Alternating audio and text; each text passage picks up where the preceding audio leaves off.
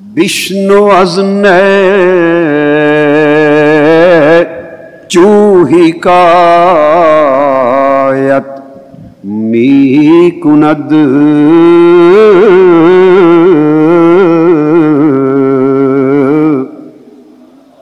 بشنو ازن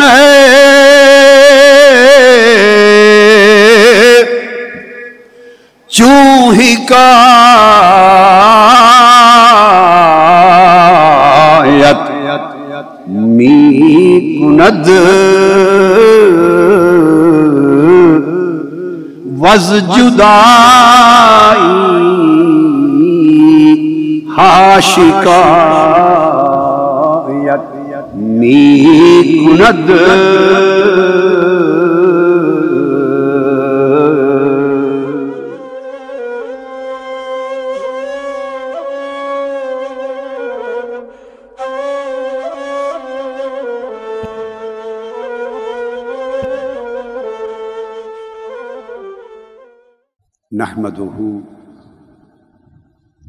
ونصلي ونسلم على سيدنا ومولانا محمد.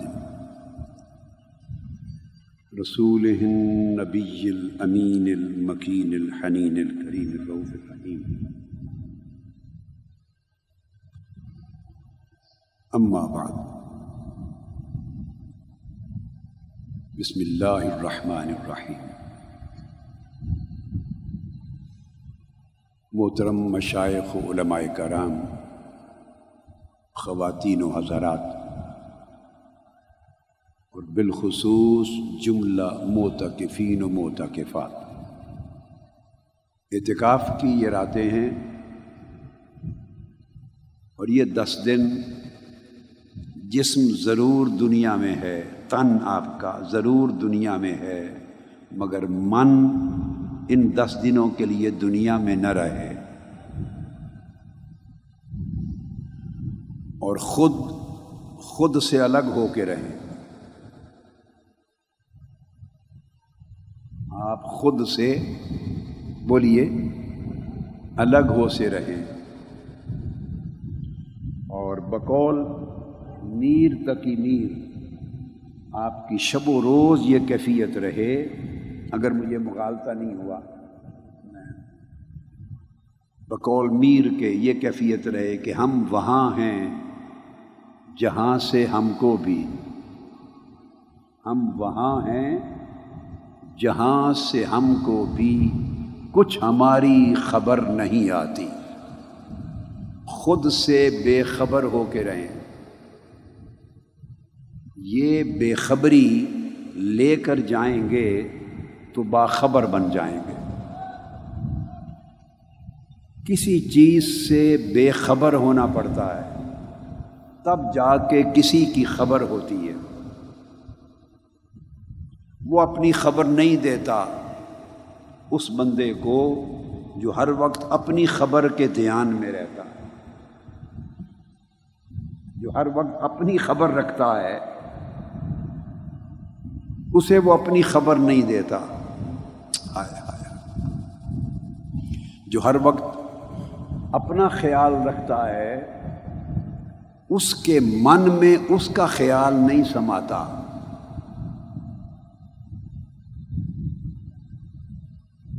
لہذا اس سے لو لگانے کے لیے اس کی خبر، اس کی محبت اور اس کی معرفت اور اس کی قربت پانے کے لیے ضروری ہے کہ اپنے آپ سے دوری کر لیں۔ اپنے آپ سے مہجوری کر لیں۔ یعنی اپنے آپ سے ہجر و فراق میں چلے جائیں۔ اپنے آپ سے دور ہو جائیں۔ اپنے آپ سے جتنا دور ہوں گے، میری بات سمجھ میں آ رہی ہے نا؟ چھوٹے جو بیٹے ہیں، ان کو بھی سمجھ آ رہی ہے۔ اب تو ان کی سمجھ کے دروازے کھل گئے ہیں نا۔ دیکھو یہ چھوٹا سا بیٹا، اس نے بھی ہاتھ کھڑا کیا، مجھے بھی سمجھ آ رہی۔ واہ واہ واہ۔ بیٹے، سمجھ کے بہت دروازے کھل جائیں گے۔ اگر یہ جو عقل شیطانی ہے اور نفس شیطانی ہے، عقل رحمانی بھی ہوتی ہے۔ عقل نورانی بھی ہوتی ہے، عقل رحمانی بھی ہوتی ہے، عقل شیطانی بھی ہوتی ہے، عقل نفسانی بھی ہوتی ہے۔ عقل کی بہت قسمیں ہیں۔ ہر ایک کی کھوپڑی میں عقل تو ہے نا۔ ہر ایک کے سر میں، اس کے دماغ میں عقل تو ہے۔ عقل سے خالی تو کوئی نہیں، مگر یہ کس کو خبر کہ اس کی عقل کون سی ہے؟ اس کی عقل نورانی ہے۔ دیکھو، عقل آسمانی بھی ہے، عقل زمینی بھی ہے۔ عقل نفسانی بھی ہے، جو عقل نفس کے تابع ہو کے چلتی ہے۔ عقل حیوانی بھی ہے، وہ اس طرح سوچتی ہے جیسے حیوان سوچتے ہیں۔ اور کسی دوسرے کا نفع نقصان ان کی سوچ میں نہیں ہوتا، بس اپنے ہی نفع کا دھیان ہوتا۔ عقل حیوانی بھی ہے۔ پھر اس کے بعد عقل انسانی ہے اور عقل انسانی سے بلند عقل روحانی ہے۔ جو روح کے تابع ہو جاتی ہے، نفس سے آزاد ہو جاتی ہے اور اس سے بلند پھر عقل نورانی ہے، جو عالم انوار سے متصل ہو جاتی ہے۔ اس طرح نفس کی بھی قسمیں جیسے عقل کی ہیں ویسے ہی نفس کی قسمیں ہیں، ویسے ہی قلب کی، دل کی بھی قسمیں ہیں۔ جیسے، جیسا دل ہوگا، ویسے حالات وارد ہوں گے، احوال وارد ہوں گے۔ جیسا نفس ہوگا، اسی طرح کی ان اکاسات اسی طرح کے عکس دل پر پڑیں گے۔ جیسا دل ہوگا، وہی واردات اس طرح کی روح پر ہوں گی یہ تین چیزیں جڑی ہوئی ہیں۔ انسان کے جسم کے اندر نفس عقل اور قلب اور روح، چار چیزیں۔ نف، میں نے اس لیے پہلے تین کہا، بعض لوگ عقل کو الگ شمار نہیں کرتے، نفس اور عقل کو بعض صوفیہ عرفا ایک کہتے ہیں، بعض عقل اور روح کو ایک کہتے ہیں۔ یہ ایک الگ علمی چیزیں ہیں، اس میں آپ کو نہیں، ان جھنجٹوں میں نہیں لے جانا چاہتا۔ تو نفس بھی ہے، عقل بھی ہے، قلب بھی ہے، روح بھی ہے۔ ان سارے پردوں کے بعد جا کر پھر ایک باطن آتا ہے۔ روح کے بعد ایک باطن ہے۔ اس باطن میں سر ہے، خفی ہے اخوا ہے۔ اس کے اندر تین دنیایں ہیں۔ اور ان میں سے ہر ایک دنیا اوپر کی کسی نہ کسی دنیا سے جڑی ہوئی ہے۔ جیسا میں نے ذکر کیا تھا، عالم ملکوت ہے۔ اس کے اوپر عالم جبروت ہے، اس کے اوپر عالم لاہوت ہے۔ تو انسان کا جسم بھی ایک پورا عالم ہے۔ کل شاید یہ موضوع آ جائے تو کل جسم میں ہر چیز آپ کو بتاؤں گا کہ جسم میں پہاڑ کہاں ہیں جسم کے اندر۔ جسم میں سمندر بھی ہیں، جسم میں دریا بھی ہیں، جسم میں ندی نالے بھی ہیں، جسم میں آگ بھی ہے، جسم میں ہوا بھی ہے۔ جسم میں درخت بھی ہیں جسم میں گھاس پھوس اور جڑی بوٹیاں اور پودے بھی ہیں جسم میں حیوانات بھی ہیں جسم میں نباتات بھی ہیں جسم میں جمادات بھی ہیں، جس میں روح بھی ہے، جس میں ملائکہ بھی ہیں۔ ساری دنیا اس جسم میں ہے۔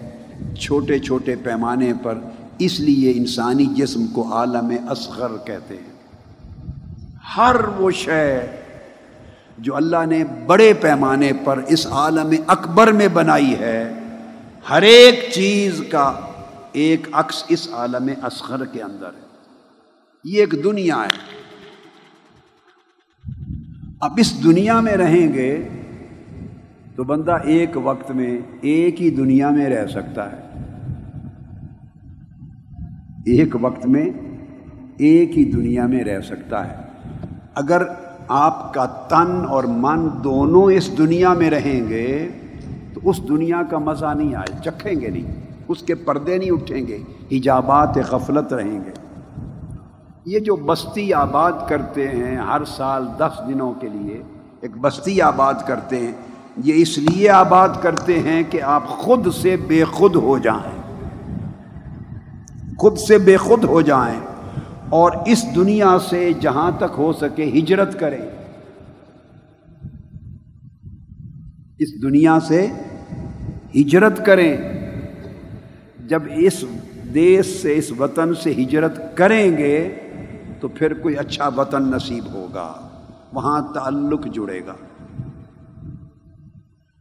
اور وہ بے خودی کے بغیر ممکن نہیں، اور بے خودی عشق کے بغیر نصیب نہیں ہوتی۔ عقل کبھی بے خود نہیں ہونے دیتی۔ عقل کبھی بے خود نہیں ہونے دیتی۔ یہ عقل ہے، اگر عقل ہے تو خود ہی ہے۔ شعور نفس ہے۔ انا، میں، اس کا ادراک اور اس کا شعور ہے۔ جب میں کے ہونے کا شعور ہے تو میں کے اندر پھر بہت سارے رضائل ہیں۔ پھر ہر چیز اپنی جگہ رکھتی ہے، ہر چیز جگہ رکھتی ہے۔ اس میں کو بھولنے کے لیے بے خودی ضروری ہے اور بے خودی شراب عشق کے بغیر نہیں آتی۔ یہ عشق کی بستی ہے۔ اس سے، اس نفس شیطانی سے بے خودی لے کے جائیں۔ اب یہ مضمون مولانا روم نے بیان کیا جو ہمارے اس اعتکاف کے راتوں کا درس مصنوی کا عنوان مولانا روم بیان کرتے ہیں، ہر کی جاماز عشق چاک شد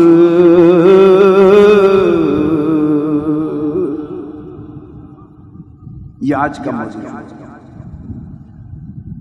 ہر کرا جاماز عشق چاک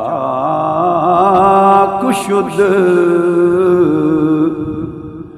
او زہر سو عیب، کلی پاک شد ہر کرا جاما ز عشق چاک شد او زہر سو کلی پاک شد کیا سبق دیتے ہیں؟ وہ کہتے ہیں، ہر وہ شخص جس نے اپنا لباس عشق سے پھاڑ دیا۔ ہائے ہائے ہر وہ شخص جس نے عشق کے باعث اپنا لباس، اپنا جامع پھاڑ دیا، چاک چاک کر دیا۔ وہی شخص ہرس اور عیب سے کلیتن پاک ہوا۔ جس نے لباس زیب تن رکھا، وہ ہرس و عیب سے پاک نہ ہوا۔ اب اس لباس سے مراد نفسانی رضائل کا لباس ہے۔ یہ شلوار قمیض نہیں ہے۔ یہ وہ لباس نہیں ہے۔ آپ، ہم جو پہن کے بیٹھے ہیں، یہ طرح طرح کے لباس ہیں۔ کسی کا عربی لباس ہے کسی کا رومی لباس ہے، کسی کا ترکی لباس ہے، کسی کا ایرانی لباس ہے، کسی کا پاکستانی لباس ہے، یہ لباس ہے۔ ان لباسوں میں کچھ نہیں رکھا۔ ان لباسوں میں کچھ نہیں رکھا۔ وہ کہتے ہیں، ہر وہ شخص جس نے اپنا لباس، کون سا لباس؟ اپنی صفات کا لباس، بشری صفات کا لباس۔ نفسانی خصلتوں کا لباس، میں کا لباس، انانیت کا لباس کہ میں ہوں۔ یہ میرا ہے، یہ میری عزت ہے۔ اس نے مجھے یہ کہا، اس نے مجھے ایسا کر دیا۔ یہ ہوتا کون ہے مجھے اس طرح سمجھنے والا؟ میں یوں کر دوں گا۔ یہ جو میں کا لباس ہم سب نے پہن رکھا ہے۔ تن کے لباس بدلتے رہتے ہیں۔ جس دیش میں جاؤ، لباس بدل جاتا ہے۔ مگر اس میں، ظالم میں کا لباس ساری دنیا میں ساتھ ساتھ ایک ہی چلتا وہ کہتے ہیں، جس نے اپنی نفسانی رضائل کا لباس، اخلاق زمیمہ کا لباس، اپنی میں اور انانیت کا لباس، عشق کے ذریعے چاک کر دیا۔ عشق کی آگ جلائی اور عشق کی آگ نے ان زمین اور گٹیا خسرتوں کو راکھ کر دیا، جلا دیا عشق نے اور اس نفسانی لباس کو پھاڑ دیا۔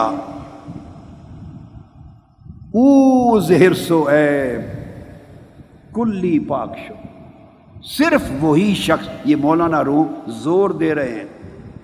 وہی شخص ہرس اور ایب سے کلیتن پاک ہو گیا۔ بعض لوگ بعض کتابوں میں نسخے ہیں مصنوی کے، وہ ہرس و ایب کے نیچے زیر لگاتے ہیں، اضافت لکھتے ہیں بعض مطبوعات میں، اور وہ لکھتے ہیں اوز ہرس ایب ہرس و ایب کلی پاک شد، یہ اضافت نہیں ہے، زیر نہیں ہے۔ کلی کا تعلق پاک سے ہے۔ یہ اس کی صفت ہے۔ مولانا روم کہتے ہیں، وہ شخص جو عشق کی آگ جلا کر اپنی نفسانی رضائل اور اپنی بشری گٹیا خصلتوں کے جامع کو، لباس کو چاک چاک کر دے جلا کے خاک کر دے۔ وہی شخص ہرس اور عیب سے کلی پاک شو، مکمل پاک ہو گیا۔ کلی یا تن پاک ہو گیا۔ اس کے اندر ہرس اور عیب نام کی کوئی شیب بچے گی نہیں۔ اب یہ بات یہ بتائی جا رہی ہے کہ یہ جو نفسانی رضائل ہیں، ان کی وجہ سے اخلاق کے زمیمہ پیدا ہوتے ہیں۔ انسان کے نفس کے جو حالات ہوں، اگر نفس امارہ ہے تو نفس امارہ کی کچھ خصلتیں ہیں۔ وہ اس قرآن مجید نے اس کو کہا، اعوذ باللہ من الشیطان الرجیم، ان النفس لامارہ تم بسو یہ برائی کی طرف حکم دیتا ہے، کھینچتا ہے۔ اس لیے اس کو نفس امارہ کہتے ہیں۔ بہت شد و مد سے حکم دینے والا برائیوں کی طرف۔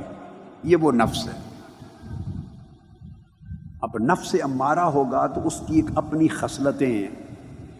وہ جو نفس کی خصلتیں ہیں، وہ انسانی زندگی میں اخلاق بن کے ظاہر ہوتی ہیں۔ وہ اخلاق بن کے ظاہر ہوتی ہیں۔ کسی کا اخلاق دیکھیں، اس کے لباس سے کسی کے مقام و مرتبہ کا پتہ نہیں چلتا۔ لباسوں کے ذریعے بڑی جال سازی ہوتی ہے۔ لوگ بڑا دھوکہ دہی کرتے ہیں۔ لباس سے ہی لوگ روب دبدبا بنا لیتے ہیں۔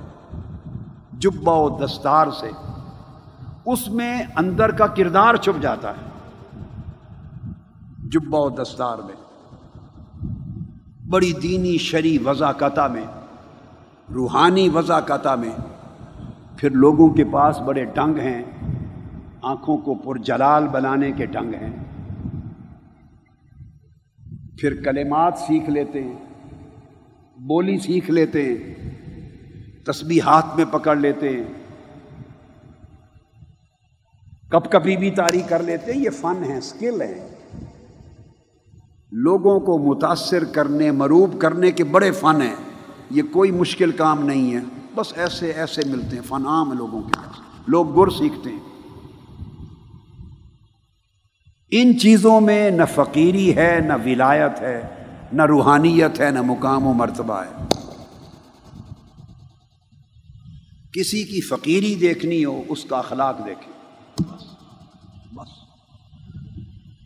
ولایت دیکھنی ہو، اخلاق دیکھیں۔ اس کا روحانی مقام و مرتبہ دیکھنا ہو، اخلاق دیکھیں۔ اس کی کرامت دیکھنی ہو، اخلاق دیکھیں۔ خدا کی بارگاہ میں مقربیت دیکھنی ہو، اس کا اخلاق دیکھیں۔ بخیل ہے، کنجوس ہے یا سخی ہے؟ اب یہ تو برتنے سے پتہ چلے گا۔ اور عام حالات میں آپ کو پہچان نہیں ہوتی، ہر خلق اس کو پرکھنے کا ایک خاص مقام، ایک خاص وقت، ایک خاص حالت، ایک خاص ایٹموسفیئر ہوتا ہے۔ بسا اوقات وہی بد خلق ایک بندے میں ہے، وہ ایک جگہ آپ دیکھتے ہیں، نظر نہیں آتا۔ اس کو ایک خاص سچویشن میں لے جائیں تو پتہ چلتا ہے۔ یہ ایک آپ کو میں نسخہ دے رہا ہوں۔ مثلا بندہ کنجوس ہے یا سخی ہے، عام حالات میں نہیں پتہ چلے گا۔ اس کو سفر میں لے جائیں۔ اور سفر میں بھوک اور پیاس کا وقت ہو۔ مشترکہ لوگ بیٹھے ہوں اور کھانا تھوڑا ہو۔ کھانا زیادہ لوگوں نے ہو، کھانا کوانٹٹی میں تھوڑا ہو۔ سب کو بھوک لگی ہو، پیاس لگی ہو، اس وقت دیکھو کس کا ہاتھ پہلے اٹھتا ہے۔ کھانے کی طرف کس کا ہاتھ پہلے لپکتا ہے۔ شربت کا گلاس سب سے پہلے کون دیکھتا ہے؟ اپنی بھوک کا خیال کون کرتا ہے؟ دوسروں کو نظر انداز کون کرتا ہے؟ اس کنجوسی، نفس کی کنجوسی اور سخاوت کا حال اس وقت پتا چلے گا۔ سفر پہ جائیں، اکٹھا کاروان ہو، میں آپ کو ایسی عمومی دو تین مثالیں دیتا ہوں تاکہ آپ کو ازبر ہو جائے، سمجھ آ جائے۔ ہوٹل میں ٹھہریں۔ ہوٹل میں کمرے اچھے بھی ہوں، ہوٹل میں برے بھی ہوں۔ مختلف لوگ ٹھہر رہے ہوں۔ پیسے سب نے برابر پے کیے ہوں۔ اس وقت خلق کے حسن کا پتہ چلے گا اور خلق کے حسن کے آئینے میں اس کے نفس کے حال کا پتہ چلے گا کہ وہ کیا کرتا ہے۔ دوسرے لوگوں کے پاس بھی پریشانی ہے، پنکھا نہیں۔ اس کے پاس بھی نہیں۔ اے سی بند ہو گیا ہے، کمرہ ٹھیک نہیں، واش روم ٹھیک نہیں، کون چاہتا ہے کہ مجھے اچھا کمرہ دے دو؟ مجھے اچھا کمرہ دے دو، مجھے اے سی والا کمرہ دے دو۔ کئی اوروں کے پاس بھی نہیں ہے۔ وہ ایک ایسی کیفیت ہوگی کہ بندے کا جو یکا یک ایک اچانک طرز عمل ہے اور جو اس کا بیہیویئر ہے، وہ بولے گا اس کا اخلاق اور اس کے اندر اس کا نفس بولے گا۔ اور مختلف لوگوں کے خلق کو اور نفس کی حالت کو دیکھنے کے لیے ایک ہی گر ہر ایک پر استعمال نہیں ہوتا۔ بعض اوقات ایک آدمی مالدار ہے، متمول ہے، وہ سخاوت کرتا ہے، عام کھانے کھلاتا ہے لوگوں کو، خرچہ پیسہ دیتا ہے۔ اس سے پتہ نہیں چلے گا کتنا سخی ہے، کتنا نہیں۔ چونکہ وہ عام خرچ کرنے والا، وہ چار قسموں کا بندہ ہو سکتا ہے، میں تفصیل میں نہیں جاتا۔ اب اس کے خرچ کرنے کے عمل کے ماتھے پر نہیں لکھا ہوا کہ دور نیچے اندر نفس میں کیا ہے۔ ظاہراً عمل سخاوت کا کر رہا ہے، مگر اس سخاوت کے عمل کے پیچھے چار قسموں کی نیتیں چھپی ہوئی ہیں۔ اور وہ نیت جنم لیتی ہے اس کے نفس کی حالت سے۔ اور نفس کی حالت کو اس کا اخلاق بنتا ہے۔ تو مالدار کی سخاوت اس سے تعین نہیں ہوگی۔ جس کے پاس کم ہے کم ہے، وہ کھلاتا ہے یا نہیں، اس کے سخاوت اور کنجوسی کا تعین جس کے پاس کم ہے، اس کا ہوگا۔ ایک عالم ہے، بڑا عالم ہے، اور دوسرا ایک سادہ آدمی ہے۔ سادہ ایک آدمی ہے، صاحب علم نہیں ہے۔ تو جو صاحب علم ہے وہ اگر صاحب علم سے ٹکرا جائے، آمنا سامنا ہو جائے اور علم کا تفوق نہ کرے، جان کر انجان بنے۔ علم رکھتے ہوئے ایسے ظاہر کرے کہ پتہ ہی کچھ نہیں۔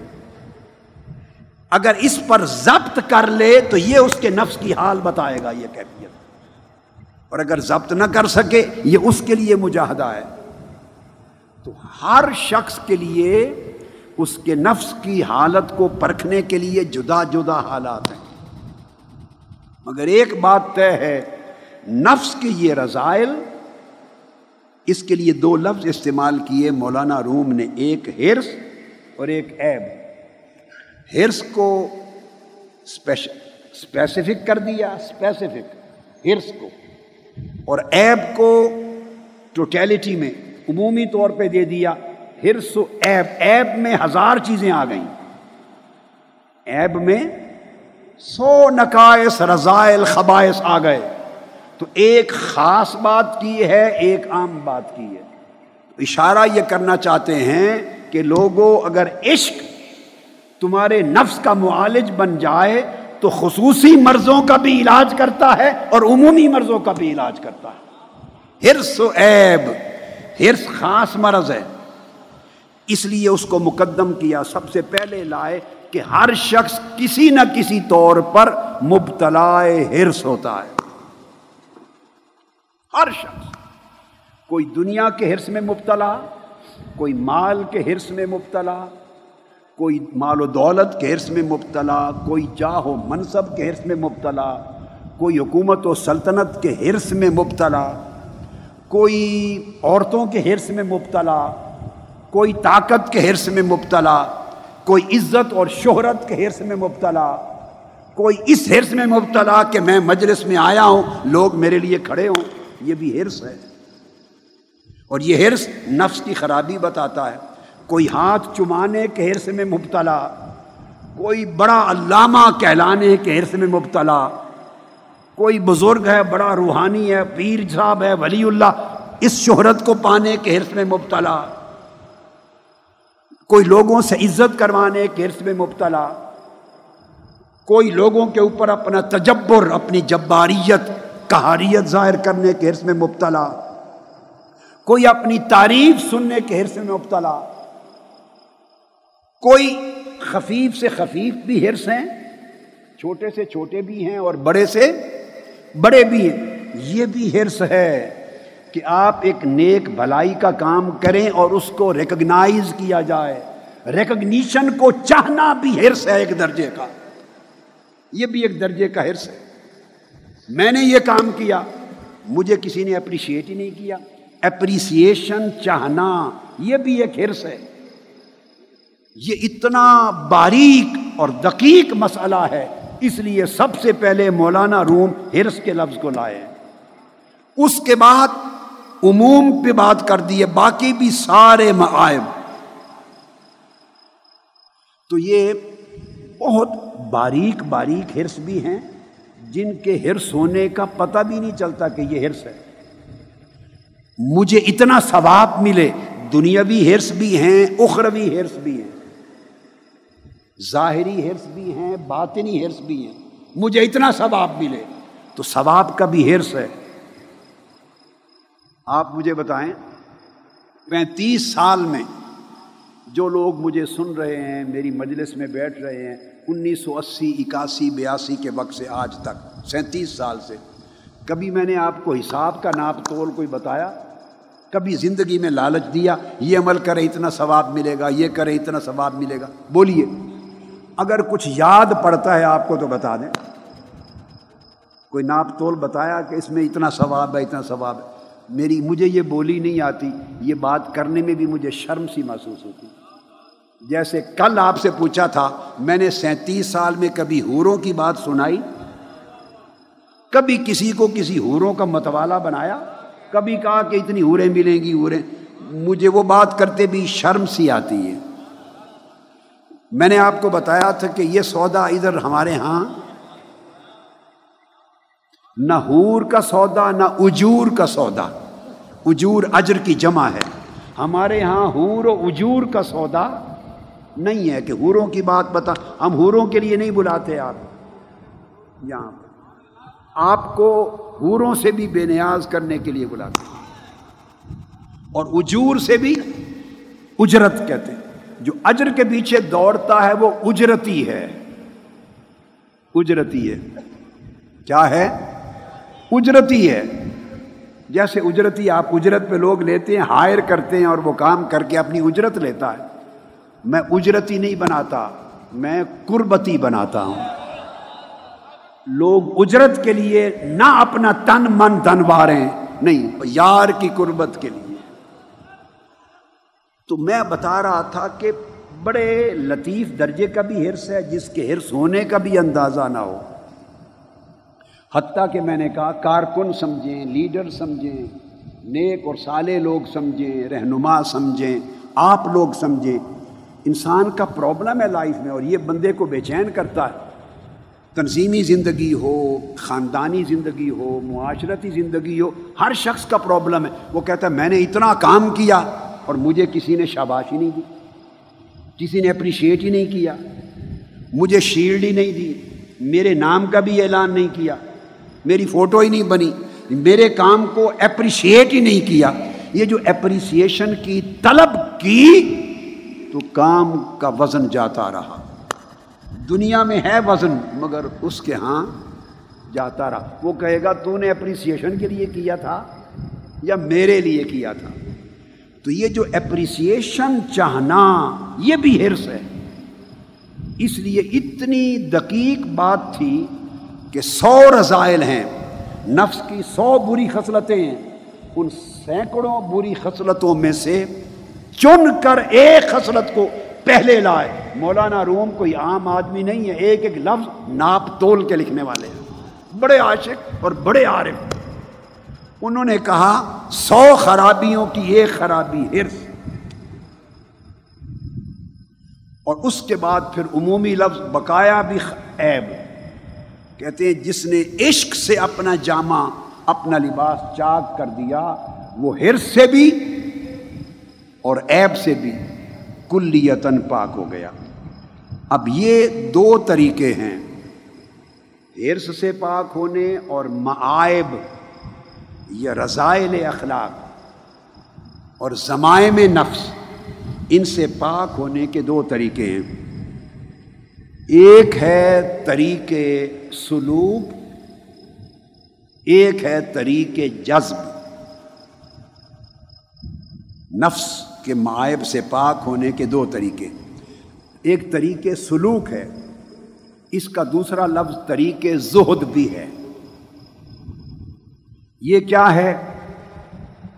شیخ یا مربی، استاذ، کامل تربیت کرنے والا۔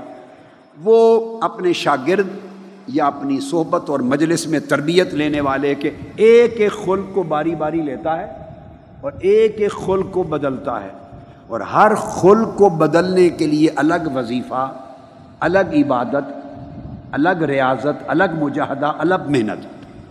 تو باری باری ایک ایک خل کو بدلتا ہے۔ آپ بات کو سمجھ گئے؟ اس طریقے کو طریقے سلوک کہتے ہیں۔ طریقے زود کہتے ہیں، ایک خل سنور گیا، پھر دوسرا خلق ہاں یہاں ایک نقطہ پہلے بتا دوں۔ یہ طریقے سلوک یا طریقے جذب، اخلاق بدلنے کے لیے۔ اوز ہرس و عیب، کلی پاک شد۔ اس سے پاک کرنے کے لیے یہ دو طریقے ہیں۔ ایک طبقہ اور ہوتا ہے۔ یہ طریق جو سارا بتا رہا ہوں، یہ ہے طریق عدل۔ نظام عدل اس طرح ہے۔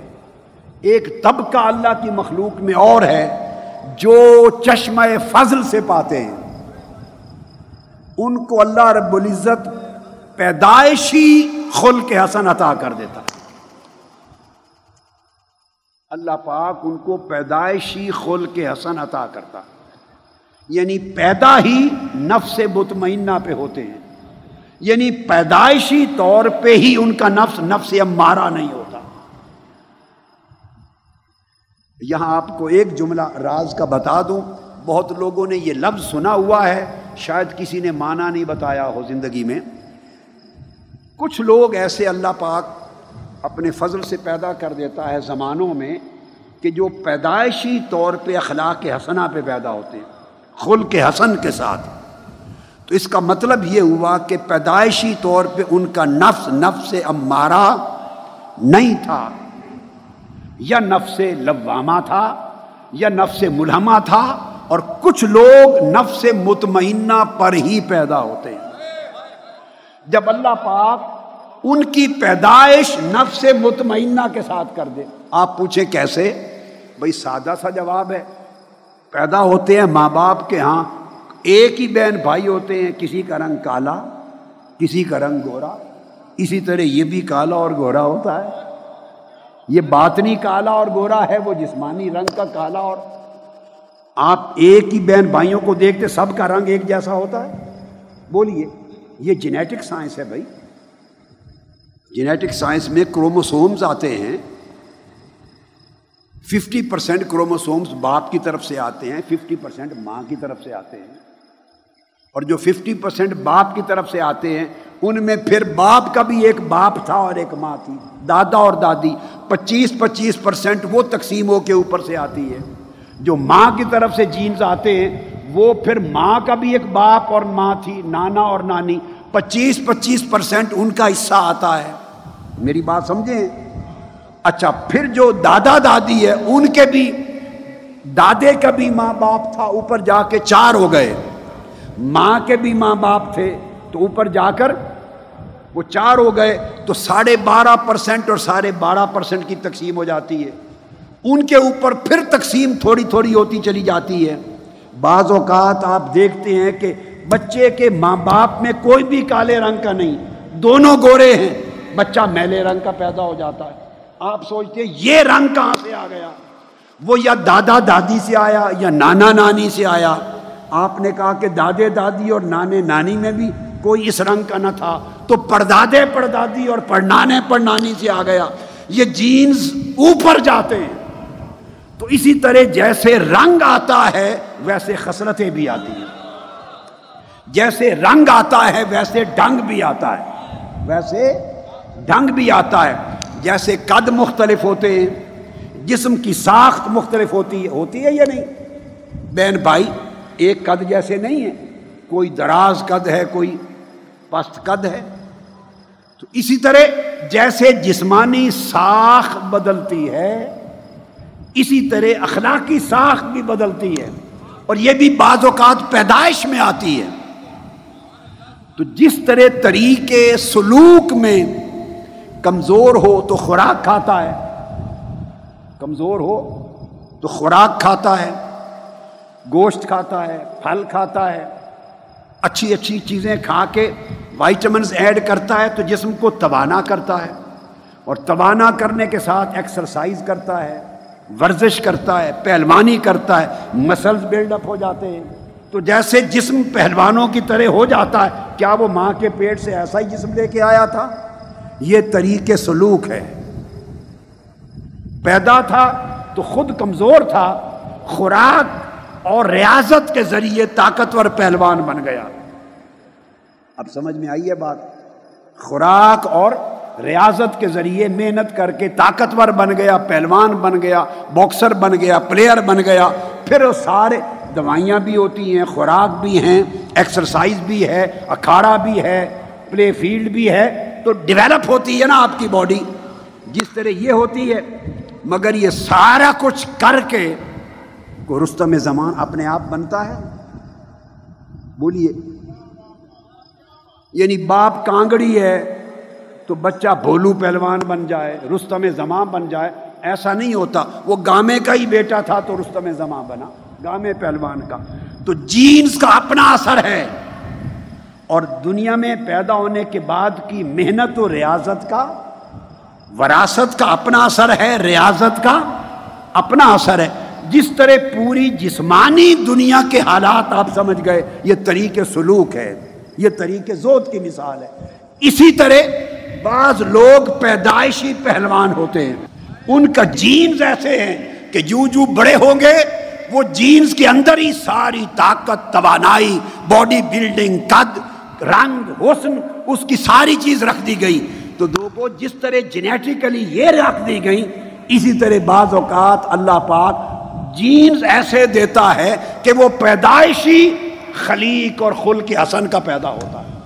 نفس مطمئنہ پر پیدا ہوتا ہے۔ جو پیدائشی طور پہ نفس مطمئنہ اور خل کے حسنا کے ساتھ آیا، اس کو پیدائشی ولی کہتے ہیں۔ یہ معنی سمجھانا چاہتا تھا۔ آپ نے یہ لفظ تو سنا ہے نا، فلاں مادر زاد ولی ہے۔ جی؟ لوگ کہتے رہتے مادر زاد ولی ہے، مگر یہ معنی نہ کہنے والے نے بتایا، نہ سننے والوں کو کہ مادر زاد ولی ہونے کا مطلب کیا ہے۔ وہ سمجھتے ہیں پیدائشی کرامتیں ہوں گی۔ نہیں، مادر زاد ولی ہونا مادر زاد کرامتیں نہیں ہوتی۔ وہ کرامت ایک اضافی برکات ہیں۔ بھلے ظاہر ہوں یا نہ ہو ساری زندگی ایک کرامت بھی ظاہر نہ ہو۔ تب بھی بڑے اونچے مرتبے کا ولی ہوگا۔ کرامت میں ولایت نہیں ہے۔ کرامت ولایت کی دھول ہے، گرد ہے۔ کرامت ولایت کی گرد ہے۔ جب ولایت کی گاڑی چلتی ہے تو کرامتوں کی گرد اڑتی ہے۔ جب ولایت کی گاڑی چلتی ہے تو دائیں بائیں سے کرامت کی کرامتوں کی گرد اڑتی ہے۔ کرامت کوئی شے مقصود نہیں۔ تو ولایت جو مادر زاد ولی ہے، اس کا مطلب ہے کہ یہ پیدائشی طور پہ خل کے حسن کے ساتھ پیدا ہوا۔ اور خل کے حسن کا مطلب یہ ہے کہ پیدائشی طور پہ نفس مطمئنہ لے کے آیا۔ بندہ جب نفس مطمئنہ میں داخل ہوتا ہے، وہاں سے ولایت شروع ہو جاتی۔ ہے وہ ولی ہو جاتا ہے۔ تو پیدائشی نفس مطمئن، یہ ایک راستہ۔ اس کی طلب نہیں کرتے، یہ آپ کا اور میرا رائٹ نہیں ہے۔ یہ اس کا فضل ہے۔ یہ اس کا جس کو چاہے۔ ذالک فضل اللہ یوتی ہے میں یا شاہ یہ اس کا فضل ہے، جس کو چاہے دے دیتا ہے۔ آپ کلیم نہیں کرتے۔ آپ کا کلیم جسٹس تک ہے، عدل کے لیے۔ عدل کا نظام دو طریقوں پر ہے۔ یا آدمی ریاضت کر کے طریقے سلوک سے اخلاق بدلے، یا دوسرا طریقہ اس کو طریقے جذب کہتے ہیں۔ اس میں یہ جیسے طریقے سلوک کا دوسرا نام تھا طریق زہد۔ اس طرح جو دوسرا طریق ہے، اس کو طریق کلی کہتے ہیں۔ وہ جزئی طریق ہے۔ ایک ایک خلق کو باری باری بدلتے چلے جاتے ہیں۔ ریاضت، مجاہدہ، محنت کرتے کرتے، گریجولی عمر بھر طویل سفر ہے۔ ایک ایک خلق بدلتے چلے جاتے ہیں۔ یہ طریق سلوک ہے۔ دوسرا طریق طریق جذب ہے۔ یہ طریق کلی ہے۔ اس میں یک لخ سارے خلق بدل جاتے ہیں۔ سارے خلق بدل جاتے ہیں۔ اس کو طریق جذب کہتے ہیں اور اسی کا دوسرا نام طریق عشق ہے۔ جذب کا طریق عشق سے ہوتا ہے۔ اگر عشق کی آگ لگ جائے تو سارا گند اور غلازت خود بخود جل کے راک ہو جاتا ہے۔ تمام اخلاق رضیلہ جل جاتے ہیں اور عشق خود بخود بندے کو ایسا کر دیتا ہے کہ جو لاکھ ریاضتوں سے بھی بندے کو ملنا نہیں تھا۔ یہ اخلاق کے زمیمہ جو ہیں، یہ پیدا کہاں سے ہوتے ہیں؟ پیدا انا سے ہوتے ہیں۔ یاد رکھ بندے کو جتنا جتنا اپنی خودی کا میں میں کا شعور جتنا بڑھتا ہے اور میں ہونے کا خیال جتنا طاقتور ہوتا ہے، اس کے گھٹیا اخلاق اتنے زیادہ مضبوط ہوتے ہیں۔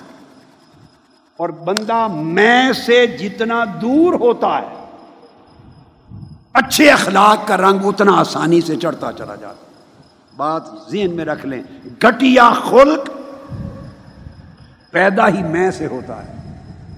اب میں میں ہر چیز کا خیال آ جاتا ہر چیز کا۔ اب اس کو کیوں عشق ہر چیز کا علاج کرتا ہے؟ اگلے شعر میں مولانا روم نے ایک اور بات کی۔ یہ بتا کر ہر کرا جامع عشق چاک شو۔ جس کا لباس عشق نے پھاڑ دیا، نفسانی صفتوں کا لباس، رضائل کا لباس پھاڑ دیا، وہ پاک ہو گیا۔ یہ کہہ کر اب مولانا روم عشق کو خطاب کرتے خود عشق سے بات کرتے شاد باش، اے عشق خوش، سودائے ماں۔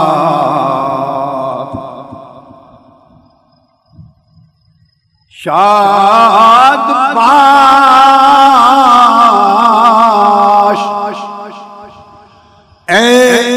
عشق خوش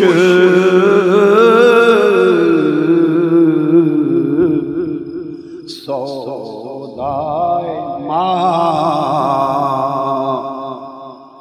اے طبیب جم جم علت ہائے ماں۔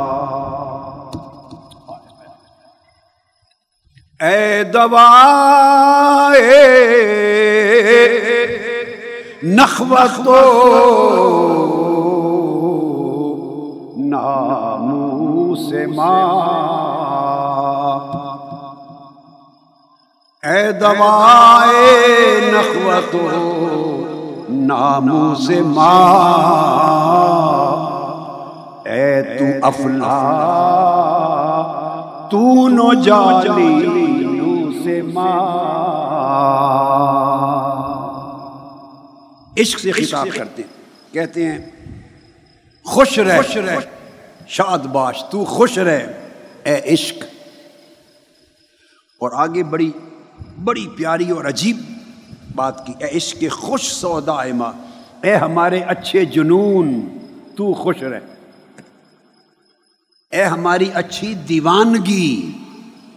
خطاب کرتے ہیں، اے عشق، تو ہماری خوب دیوانگی ہے، اچھی دیوانگی ہے۔ تو ہمارا اچھا پاگل پن ہے۔ تو ہماری اچھی دیوانگی ہے۔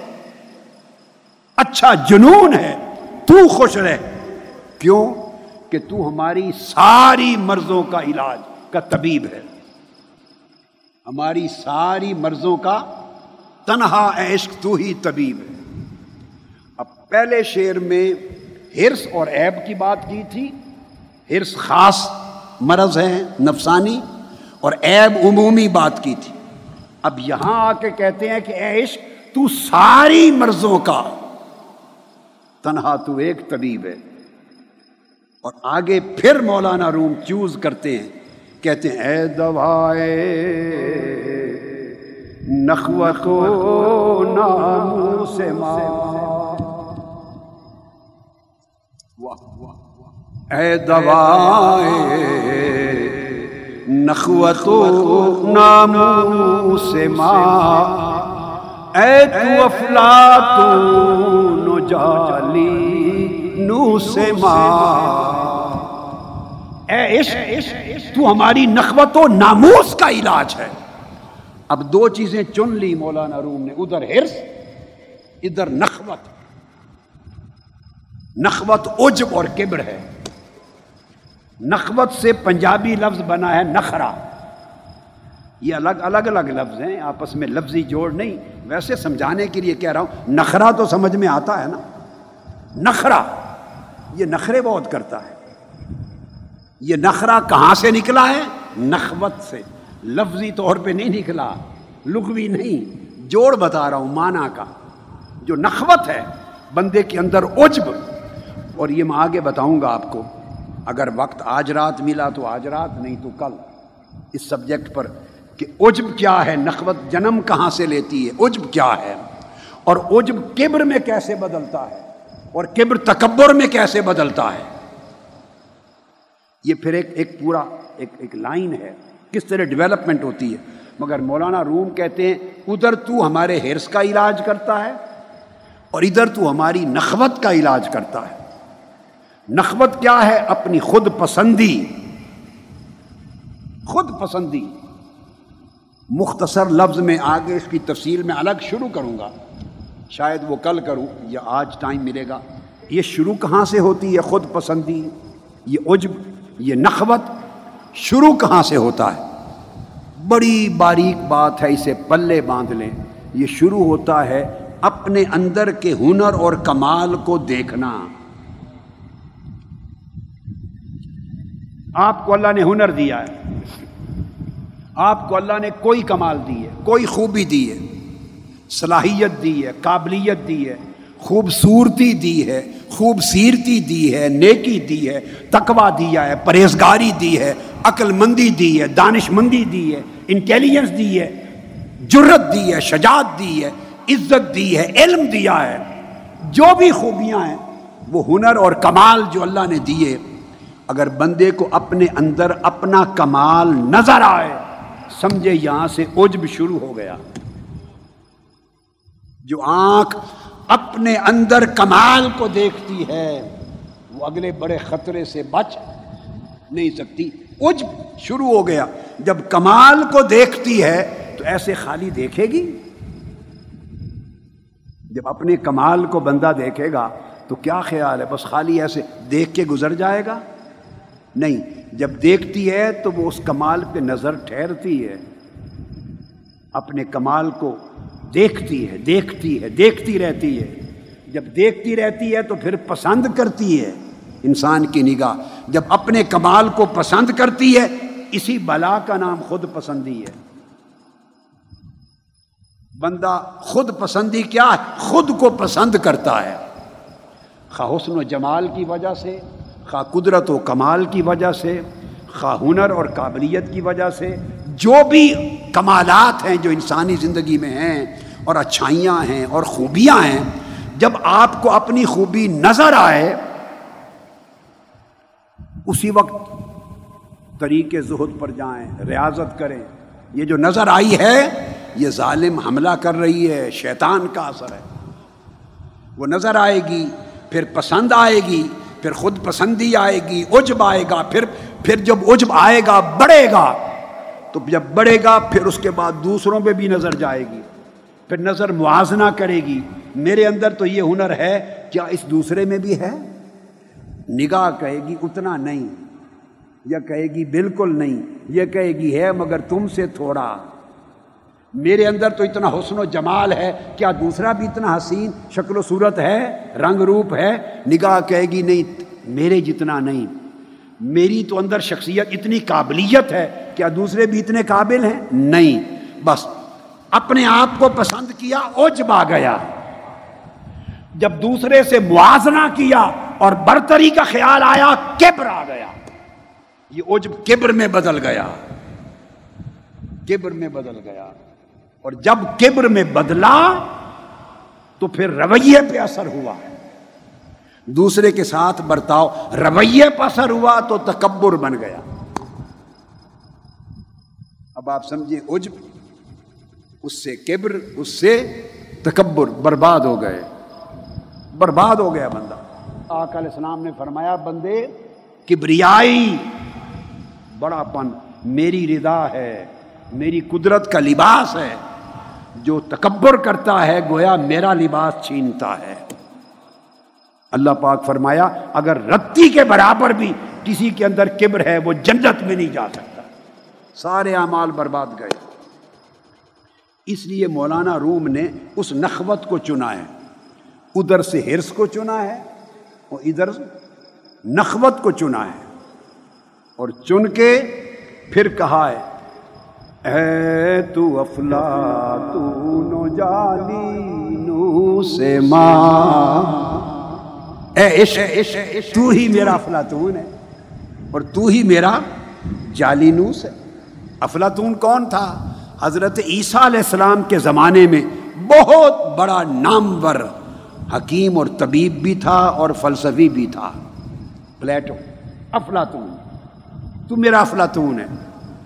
اور جالینوس کون تھا؟ اس سے بھی پہلے کے زمانے میں، اس سے بھی بہت پہلے۔ بڑا نام پر حکیم تھا، طبیب تھا اور فلسفی بھی تھا۔ بکرات جیسے لوگ بھی اس کے شاگرد تھے جالینوس کے۔ بکرات جالینوس کے شاگردوں میں سے ہے۔ تو روم اور مصر پورے ان خطوں کے اوپر اس کی قابلیت کا، حکمت اور فلسفے کا ڈنکا بجتا تھا۔ یہ بڑے نام ہیں۔ وہ کہتے ہیں عشق، میرا افلاطون بھی تو، میرا جالی نوس بھی تو. کیوں؟ کہ میری ساری روحانی اور نفسانی مرضوں کا علاج تجھ میں ہے۔ وہ مرضیں شروع کہاں سے ہوتی ہیں؟ دو چیزوں سے، ایک ہرس اور ایک نخوت۔ نخوت سمجھ لیں، عجب، خود پسندی۔ نخوت کا معنی، خود پسندی جو آگے چل کے کبر اور تکبر میں بدل جاتی ہے۔ ان کو بنیاد بنایا۔ اب اس کا علاج کہتے ہیں صرف عشق کے پاس ہے۔ اس کا علاج عشق کرتا ہے۔ طریقے سلوک اور طریقے زہد اور طریق عشق میں ایک فرق ہے۔ ترکی میں تھے فیاض ورائج صاحب ایک دن۔ مولانا روم کے مزار اقدس پہ ہی بیٹھے تھے۔ نماز ہم نے ظہر عصر کی پڑھی یا ظہر کی؟ فارغ ہوئے تو میں نے اتفاق سے انہیں طریق سلوک اور طریق عشق کا فرق سمجھا دیا کہ طریق سلوک ایک ایک خلق کو باری باری دور کرتا ہے، اس کی ایک خوبی ہے، ایک نقصان ہے۔ خوبی یہ ہے کہ اس میں خطرہ کوئی نہیں۔ خوبی یہ ہے کہ طریق سلوک میں یہ خطرناک طریق نہیں ہے۔ اور نقصان یہ ہے کہ بڑا لمبا سفر ہے۔ زندگی لگ جاتی ہے، ایک ایک خلق بدلتے بدلتے۔ اتنے میں پیچھے سے پھر نفس ہمارا جوش میں آتا ہے۔ مر مر کے آپ لبامہ میں داخل ہوتے ہیں۔ اس کو پختہ کر رہے ہوتے ہیں۔ کبھی پھر ہمارا سر اٹھاتا ہے۔ محنت کر کر کے ملحمہ میں جاتے ہیں۔ پیچھے سے پچھلا نب سر اٹھاتا ہے۔ یعنی بڑی ریاضت اور لمبا سفر ہے۔ اور طریق عشق اس میں بھی یہ خوبی ہے، ایک نقصان ہے۔ خوبی یہ ہے کہ یک لخت بدل دیتا ہے۔ یک لخت بدل دیتا ہے، چونکہ جلا دیتا ہے نا، رضائل کو جلا دیتا ہے۔ نفسانی رضائل کو جلا دیتا ہے۔ خوبی یہ کہ یک لخت بدلتا ہے۔ اور نقصان یہ کہ ہے خطرناک۔ ہے خطرناک۔ معلوم نہیں کہ بعد میں بلے شاہ بنا دے۔ طریق عشق ہے۔ تیرے عشق نچایا کر کے تھیا تھیا۔ تو چھیتی بوڑی وے طبیبہ، نہیں تو میں مر گئی۔ بات یہی کر رہے ہیں طبیبہ۔ چھیتی بوڑی وے طبیبہ، میرے طبیب جلدی آ۔ نہیں تو میں مر گئیاں تیرے عشق نچایا کر کے تھیا تھیا۔ تو عشق کے ذریعے خلاصی ملتی ہے۔ تو خطرناک بھی ہے۔ بعض کو حدیں بھی کراس ہو جاتی ہیں۔ اسی عشق میں بڑھتے کبھی ان الحق کی صدا نکل جاتی ہے۔ تو خطرناک بھی ہے، سولی بھی چڑھ جاتا ہے بندہ۔ تو وڑائش فیاض وڑائی صاحب ساری بات سن کے کہنے لگے، سانو تو اس طریقے عشق نالی پار کر دے ہو جی۔ کہنے کے سلوک والا طریقہ بڑا لمبا تے اوکھا ہے کہ سانو طریق عشق والا ہی کوئی کر دے اس میں میں وہ واقعہ سنا رہا ہوں آپ کو۔ اب یہ جو دو کا فرق ہے، اس کے لیے آپ کو اس کا اطلاق بتاتے ہیں۔ حضرت بابا فرید الدین گنج شکر بیان فرماتے ہیں، یہ ان کی کتاب ہے، اسرار الاولیاء میرے پاس۔ اس لیے دکھائی ہے آپ کو کہ یہ نہ سمجھیں کہ ایسے قصہ کہانی۔ یہ حضرت بابا فرید الدین گنج شکر بتاتے ہیں۔ اب ایک مولانا روم نے پہلے شعر میں کہا، عشق ہرس کا علاج کرتا ہے، ہرس کا۔ دوسرے شعر میں کہا، نخوت کا علاج کرتا ہے۔ نخرے کا تکبر کا علاج کرتا ہے، خود پسندی کا علاج کرتا ہے۔ دو مرضیں ذہن میں رکھ لیں۔ اب حضرت بابا فرید الدین گنج شکر نے ایک واقعہ بیان کیا ہے اپنی مجلس میں، اسرار الاولیاء میں آیا ہے۔ وہ میں پہلے بھی کئی بار سنا چکا ہوں۔ پرانی بات ہے، کئی بار سنا چکا ہوں، کئی سال پہلے۔ اب اس کا اطلاق کریں، عشق کیسے علاج کرتا ہے، ہرس کا اور نخوت کا۔ دونوں رضائل کو سامنے رکھیں اور عشق کا علاج دیکھیں۔ حضرت بابا فرید الدین گنج شکر رضی اللہ تعالیٰ نے فرماتے ہیں کہ ایک دن مجنو نے یہ سنا کہ لیلا صدقہ کر رہی ہے، خیرات کر رہی ہے۔ میں بالکل منون جو حضور بابا فرید الدین گنج شکر نے بیان کیا، اس، اسی روایت کو، انہی لفظوں کو بتا رہا ہوں۔ مجنو نے سنا کہ وہ خیرات کر رہی ہے آج۔ وہ بھی کہیں سے لکڑی کا پیالہ لے کے تو مجنو بھی پہنچ گیا۔ خیرات لینے کے لیے اب خیرات میں جو چیز چاہیں بنا لیں، جو بانٹ رہی ہوگی، کوئی میٹھا، جو کچھ بھی۔ تو قطار میں لوگ سائل منگتے آ گئے، مجنو بھی کھڑا ہو گیا۔ ہر ایک کو لیلا نے کچھ نہ کچھ دیا اس کے پیالے میں۔ ہر ایک کو دیا۔ جب مجنو کی باری آئی، مجنو کی، تو مجنو کو کچھ نہیں دیا۔ مجنو کو دیکھا تو اس کو ایسے کر دیا بگا دیا۔ اس کے پیالے میں کچھ نہیں ڈالا، اٹھ کے اندر چلی گئی۔ مجنو کے پیالے میں کچھ نہیں ڈالا، اٹھ کے اندر چلی گئی۔ جب لیلا بابا فرید الدین گنج شکر بیان کر رہے ہیں، جب لیلا اندر چلی گئی مجنو رقص کرنے لگ گیا دیوانہ وار۔ مستی میں رقص کرنے لگ گیا۔ لوگوں نے کہا، بھائی، یہ ذہن میں رکھ لیں ہرس اور نخوت۔ طلب کہ مجھے ملے یہ طلب اور نخوت۔ خود پسندی اور میری عزت ہو، میری ریکگنیشن ہو۔ دونوں کو جمع کریں، عشق کیسے علاج کرتا ہے؟ لوگوں نے کہا کہ تمہاری بے عزتی ہو گئی۔ تمہیں ملا بھی کچھ نہیں، سارے جہان کو ملا۔ خون بھی تو دیتا ہے یعنی تو قربانیاں بھی دیتا ہے اور رات دن ورد بھی لیلا لیلا کے کرتا ہے۔ مگر تیرے پیالے میں کچھ نہیں ڈالا اور اٹھ کے اندر چلی گئی۔ تو تو الٹا رقص کر رہا ہے بجائے رونے کے۔ مجنو نے کہا، میں اس لیے رقص کر رہا ہوں کہ مجھے دوسروں سے جدا سمجھانا۔ دوسروں سے جدا سمجھا۔ اگر انہی کی طرح کچھ میرے پیالے میں بھی ڈال دیتی تو مجھے وہم رہتا کہ پہچانا نہیں۔ اب ہر ایک کو دیا، مجھے نہیں دیا، اٹھ گئی۔ اس کا مطلب ہے اس نے مجھے پہچان لیا۔ محبوب دے یا نہ دے، عاشق کی طلب یہ ہے کہ پہچان لے۔ اور کسی نے کیا خوب کہا، تو جانتے باویں نہ جان کدی آور ویڑے میرے۔ تو پہچان بھی نہیں۔ تب بھی فکر نہیں، اس سے بھی آگے عشق لے جاتا ہے۔ انہوں نے ہرس کو بھی ذبا کر دیا مجنو نے، اور نخوت کو بھی ذبا کر دیا۔ وہ کہتا، میں اس لیے رقص کر رہا ہوں کہ اوروں سے جدا تو سمجھانا، یہ جدا سمجھنا بتاتا ہے کہ پہچان لیا۔ یہ کہہ کر حضرت بابا فرید الدین گنج شکر رحمۃ اللہ تعالی علیہ اور فرمانے لگے کہ جو پھر دریائے محبت و عشق میں غرق ہوتا ہے اس کے لیے لازم ہے کہ ساری عمر محبوب کے دروازے پہ کھڑا رہے، کھٹکھٹاتا رہے۔ یہ کبھی سوچے ہی نہ کہ دروازہ کھولا ہے یا نہیں کھولا۔ دروازہ کھلے یا نہ کھلے، اندر سے صدا آئے یا نہ آئے، عاشق کا کام آواز پر دھیان رکھنا نہیں، محبوب کے دروازے پر جمع رہنا۔ ہے عشق ہر سے بھی بے نیاز کرتا ہے۔ عشق نخوت سے بھی بے نیاز کرتا ہے۔ جب تک ہرس اور نخوت، طلب، چاہت اور نخوت، عجب، اپنی اپریسیشن ریکگنیشن ملے، میں جب تک یہ خیال رہے کہیں حضرت عشق ابھی داخل نہیں ہوا دل کی حویلی میں۔ عشق آئے تو نخوت بھی چلی جاتی ہے کہ اے طبیب جملہ علت آئے ماں۔ اور پھر جو کہا کہ کہ تو ہماری نخوت و ناموس کا دوائے نخوت و ناموس ہے ماں۔ اس کی وجہ ہے۔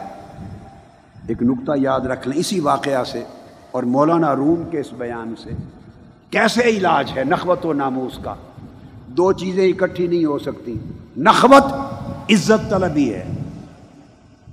نخوت عزت طلب ہے۔ نخوت عزت طلب ہے۔ عزت مانگتی ہے۔ عشق ذلت طلب ہے۔ میری بات کچھ پلے پڑی ہے۔ عشق ذلت طلب ہے۔ عشق نہیں چاہتا کہ میرا میرے پیالے میں ڈالا جائے۔ نہیں۔ عشق ناچتا ہے۔ عشق بیٹھتا ہے۔ عشق منگتا بنتا ہے۔ عشق سائل بنتا ہے۔ عشق کرسی نہیں مانگتا عشق عزت کی جگہ نہیں مانگتا بلے ٹھکرا دے۔ عشق کو اس کی بھی پرواہ نہیں اس کو ٹھوکر میں بھی مزہ آتا ہے۔ محبوب نے ٹھکرا دیا، جو ٹھوکر ماری عشق کو ٹھوکر میں بھی مزہ آتا ہے۔ اور جو صاحب نخوت ہے، وہ ٹھوکر سے بگڑ جاتا ہے۔ وہ کہتا ہے، ساری زندگی خدمت کر کر کے ہم مر گئے، اب ہمیں ہی ٹھوکر مار دی۔ وہ ہم، جب وہ کہتا ہے، ہمیں ہی ٹھوکر مار دی، اس کا مطلب ہے، وہ ہم میں گم ہے۔ وہ ہم میں گم ہے۔ تو جب تک میں اور ہم رہیں گے، اس وقت تک عشق کا غم نہیں آئے گا۔ اگر عشق آ گیا، نہ میں بچی، نہ ہم۔ نہ عزت طلبی رہی، نہ جا طلبی، نہ نخوت رہا، نہ ناموس۔ اب یہ تو لیلا کے دربار میں آپ کہیے مجنو کا عشق کا رویہ ہے۔ اب کسی کو حضور داتا گنج بخش علی حجویری نے اور حضور بابا صاحب نے بھی اسرار الاولیاء میں اور حضور داتا گنج بخش علی حجویری رضی اللہ تعالیٰ انہوں نے کشف الماجوب میں بھی بیان کیا اور دیگر اولیاء جن کے ناموں میں سے کئی لوگ آپ کے واقف ہیں، کئی نہیں، انہوں نے بھی اپنی کتب تصوف میں اس کو بیان کیا۔ وہ بیان کرتے ہیں کہ بنی اسرائیل کے زمانے میں ایک شخص، اب یہ وہی، اے علاج جملہ علت ہائے ماں اے دوائے نخوت و نامو سے ماں اور اوز ہرس و ایب کلی پاک ہرس اور نخوت۔ یہ میں نے کہا صرف دنیاوی نہیں ہے، یہ دینی بھی ہے۔ روحانی بھی ہے۔ یہ تو نفس کی خرابی ہے۔ نفس کی خرابی بھلے دنیا دار میں آ جائے، بھلے دیندار میں آ جائے۔ دنیا دار میں نفس کی خرابی کم نقصان دہ ہے۔ دیندار شخص میں نفس کی خرابی تباہ کرنے والی، برباد کن ہے؟ کیونکہ اس کی ساری زندگی کی شناخت دین اور آخرت ہے۔ اس نے آخرت کی پہچان میں دنیا طلبی کی بڑا دھوکہ کیا، بڑا دھوکہ کیا۔ دنیا دار نے تو دنیا طلب کی دنیا کی پہچان کے ساتھ۔ دنیا طلب کی دنیاوی پہچان کے ساتھ۔ اے بندے، تیری پہچان تو دین تھا، آخرت تھی۔ آخرت کا لباس تو نے، دین کا لباس، دین کی پہچان، دین کی شناخت۔ دین کا عنوان اوڑھ رکھا تھا۔ اس دین کے عنوان میں تیرے من نے دنیا طلبی کی، عزت طلبی جا طلبی، شہرت طلبی، یہ سب دنیا ہے۔ تو وہ زیادہ تباہ کن ہے۔ تو وہ فرماتے ہیں کہ حضور داتا گنج بخش علی اجویری کہ وہ ایک بنی اسرائیل میں عبادت گزار تھا اللہ والا۔ اس کو ستر برس ہو گئے عبادت کرتے۔ کتنے؟ ستر برس گزر گئے عبادت میں۔ اللہ پاک نے وہی بھیجی اس زمانے کے پیغمبر کو۔ اور فرمایا اپنے پیغمبر کو کہ جا کے فلاں غار میں، فلاں پہاڑ کے غار میں میرا ایک بندہ ستر سال سے میری عبادت کر رہا ہے۔ تو اس کو جا کے ایک پیغام دے دے میرا کہ تیری ستر سال کی عبادت برباد گئی۔ ہم نے رد کر دی ہے نہ قبول کر لی۔ ہم نے قبول نہیں کی۔ ستر سال کی تیری عبادت، تیری مرضی۔ مزید عبادت کر یا نہ کر، ہم نے رد کر دی۔ اللہ کے پیغمبر نے جا کے اس راہب کو، عبادت گزار کو غار میں بات سنا دی۔ جب اس نے سنی، وہ اٹھ کے رقص کرنے لگ گیا۔ رقص کرنے لگ گیا۔ اسے پوچھا، بندے، تیری ستر سال کی عبادت اکارت گئی۔ تو تو چیخ کے مر جاتا، تو تو رقص کرتا ہے، خوش ہے۔ وجہ کیا ہے؟ اس نے کہا، میں تو اس کا بندہ ہوں۔ وہ قبول کرے یا نہ کرے، اس میں میرا حق کہاں سے آ گیا؟ آئے آئے یہ عاشق کی بات عبادت قبول ہوئی یا نہیں؟ اس میں میرا حق کہاں سے آ گیا؟ میرا تو حق ہی نہیں، یہ اس کا حق ہے۔ تو رقص کیوں کرتا ہے؟ کہتے ہیں، رقص اس لیے کرتا ہوں کہ میری عبادت رد کرنے کا جو پیغام بھیجا ہے، اس کا مطلب ہے میرا نام اس کے دفتر میں تو آ گیا ہے نا۔ اس کے دفتر میں نام تو آ گیا ہے، اسے پہچان تو ہو گئی ہے۔ تبھی پیغام بھیجا ہے نا کہ رد کر دی ہے، مجھے اس کا پیغام آیا ہے، یہی کافی ہے۔ مجھے ستر سال کی پوری محنت مل گئی، مزدوری مل گئی کہ پیغام آیا ہے، اس کے دفتر میں نام آ گیا ہے۔ یہ جو بنیادی چیز ہے سمجھنے کی جو میں نے آپ کو بتائی، یہ جو کیفیت ہے، حضور خواجہ غریب نواز، خواجہ معین الدین چشتی اجمیری رضی اللہ تعالیٰ عنہ کا یہ قول بابا فرید الدین گنج شکر بیان فرماتے ہیں کہ حضرت خواجہ معین الدین حسن سنجری اجمیری رضی اللہ تعالیٰ عنہ نے اسی طرح عشق کے موضوع پر بات کر کے فرمایا، یہ جو عشق کا راز ہے، اتنا خوبصورت ہے کہ یہ صرف خوبصورت دلوں میں ہی دیا جاتا ہے۔ عشق کا راز اتنا خوبصورت راز ہے کہ اس کے لیے اللہ صرف خوبصورت دلوں کو چوز کرتا ہے۔ خوبصورت دلوں کو اور ان کو اپنے عشق کا راز دیتا ہے اور خوبصورت دل صرف عاشقوں کے ہوتے ہیں۔ خوبصورت دل صرف بولیے، عاشقوں کے ہوتے ہیں۔ دل تب خوبصورت بنتا ہے جب اس کی محبوب کے سوا کوئی خیال اس میں نہیں رہتا۔ اور سارا دل ہم وقت محبوب کے خیال میں، محبوب کے دھیان میں محبوب کے عشق میں، محبوب کی طلب میں، اور محبوب کے عشق میں جب وہ ہما تن گوش ہو جاتا ہے، اور محو ہو جاتا ہے، اور پر ہو جاتا ہے، اور ہر خیر کا خیال دل سے رخصت ہو جاتا ہے، وہ دل اسی طرح خوبصورت بنتا چلا جاتا خوبصورت کون بنائے گا؟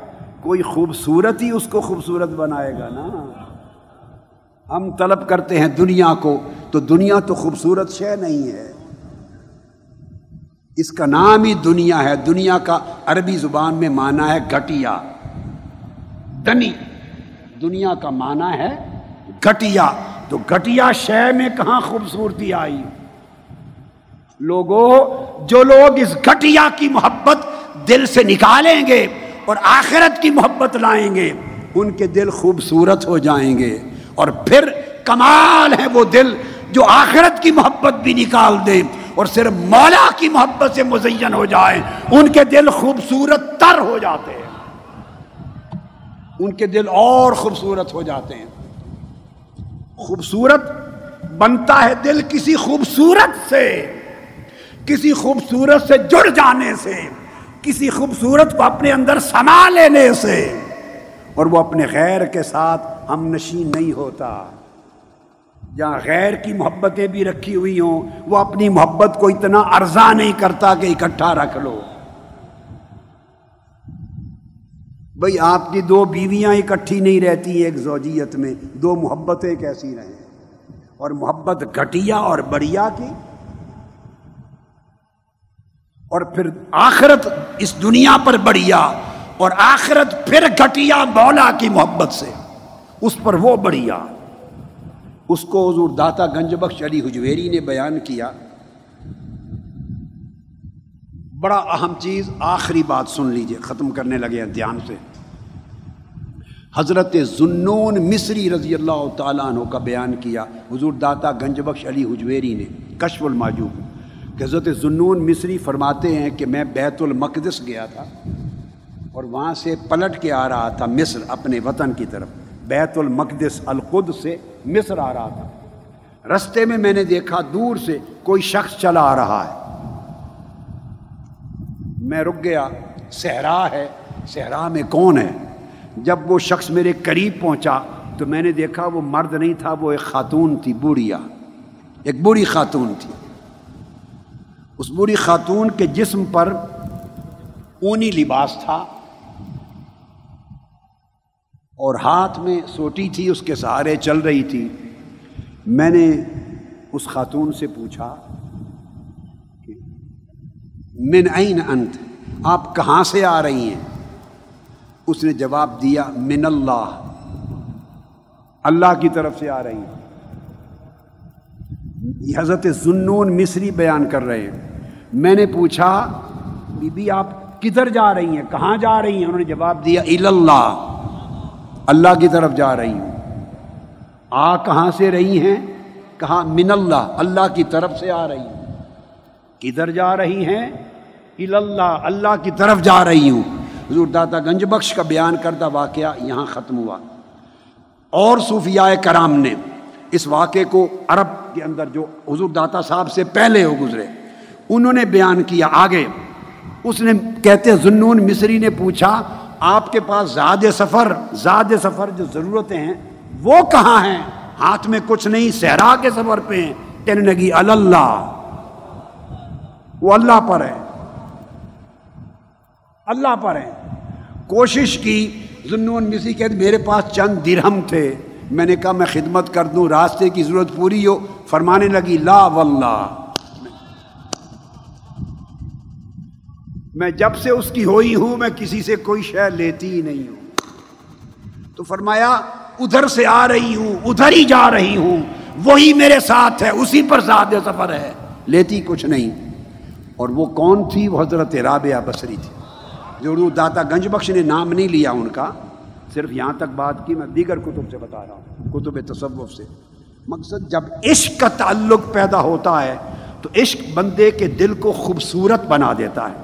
بے نیاز بنا دیتا ہے۔ اس میں نہ کوئی ہرس بچتا ہے، غیر از محبوب۔ نہ کوئی طلب بچتی ہے، نہ نخوت بچتی ہے، نہ کوئی پسند نہ پسند بچتی۔ اس طرح عشق رضائل نفسانی کا علاج کرتا ہے۔ آج کی گفتگو اس مضمون کی یہاں ختم کرتے ہیں۔ ابھی تو پھر آگے اس کا بڑا طویل مضمون ہے۔ ابھی تو محبت کے معنی نہیں بتائے۔ پھر عشق کے معنی نہیں بتائے، پھر اس کے درجے نہیں بتائے، یہ مضمون بقایا انشاءاللہ کل بیان کریں گے۔ وما علینا الا البلاغ۔